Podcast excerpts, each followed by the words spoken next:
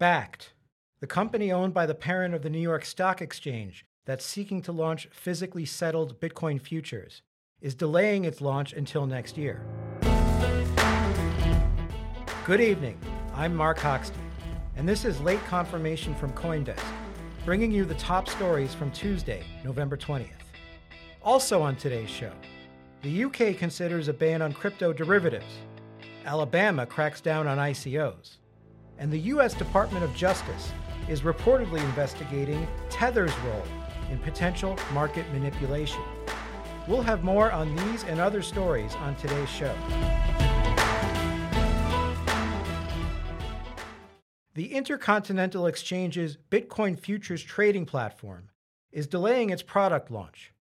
Bakkt's first product, which was first unveiled in August, has been postponed to as early as January 24, 2019.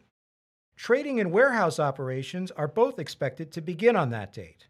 The platform explained that the new listing timeframe will provide additional time for customer and clearing member onboarding prior to the start of trading and warehousing of the new contract. In an announcement on Medium, Bakkt CEO Kelly Loeffler expanded, saying that the volume of interest in the company and the work required to get all the pieces in place contributed to the delay. Bakkt previously anticipated launching its futures trading next month, saying in a previous notice that it would launch the product on December 12, 2018. The new date is still subject to regulatory approval, indicating that the platform may not have received such approval yet. Next up, the UK's Financial Conduct Authority, or FCA, is considering a ban on some cryptocurrency based derivatives, a senior executive said. Speaking at an event in London covering the regulation of cryptocurrencies, Christopher Woolard, executive board member and director of strategy and competition at the FCA, said that the watchdog has concerns that retail investors are being sold complex, volatile, and often leveraged derivatives products based on cryptocurrencies with underlying market integrity issues. Here's the money quote The FCA will consult on a prohibition of the sale to retail consumers of derivatives referencing certain types of crypto assets, for example, exchange tokens, including contracts for difference, options, futures, and transferable securities. Exchange tokens, he added, are the regulator's neutral way of describing cryptocurrencies, which utilize a DLT platform and are not issued or backed by a central bank or other central body, and as such, in the regulator's point of view, do not function as money. The Alabama Securities Commission is taking a hard stance on would be ICO frauds, according to a new report from Coindesk's Brady Dale. As Greg Bordenkircher, the chief litigator at the Alabama Securities Commission, told Coindesk, of the states, I think we've got about 20% of all the active cease and desist orders. His state, just the 24th largest by population, has nonetheless come to play a leading role in the ongoing fight against crypto fraud in the U.S. But Bordenkircher's agency is not alone.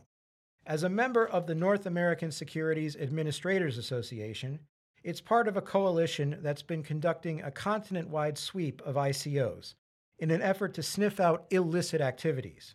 To date, regulators in South Carolina, Colorado, and Texas have taken on suspect ICOs as well, and Canadian prosecutors have also played an important role in the sweep.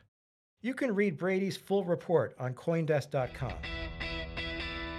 Hey guys, this is Jacob at Coindesk. If you're enjoying Late Confirmation and you're just hungry for even more crypto, let me tell you about a show by our friends over at Decrypting Crypto Podcast, Matthew Howells Barby and Austin Knight. This podcast which is a bit different than late confirmation, will take you on a journey through the complex and oftentimes confusing concepts behind blockchain technology, and then break it down in a language that everyone can understand, which, after years in this space, even I sometimes don't get. The Decrypting Crypto podcast is a hype free, bias free podcast that never shares shady investment advice.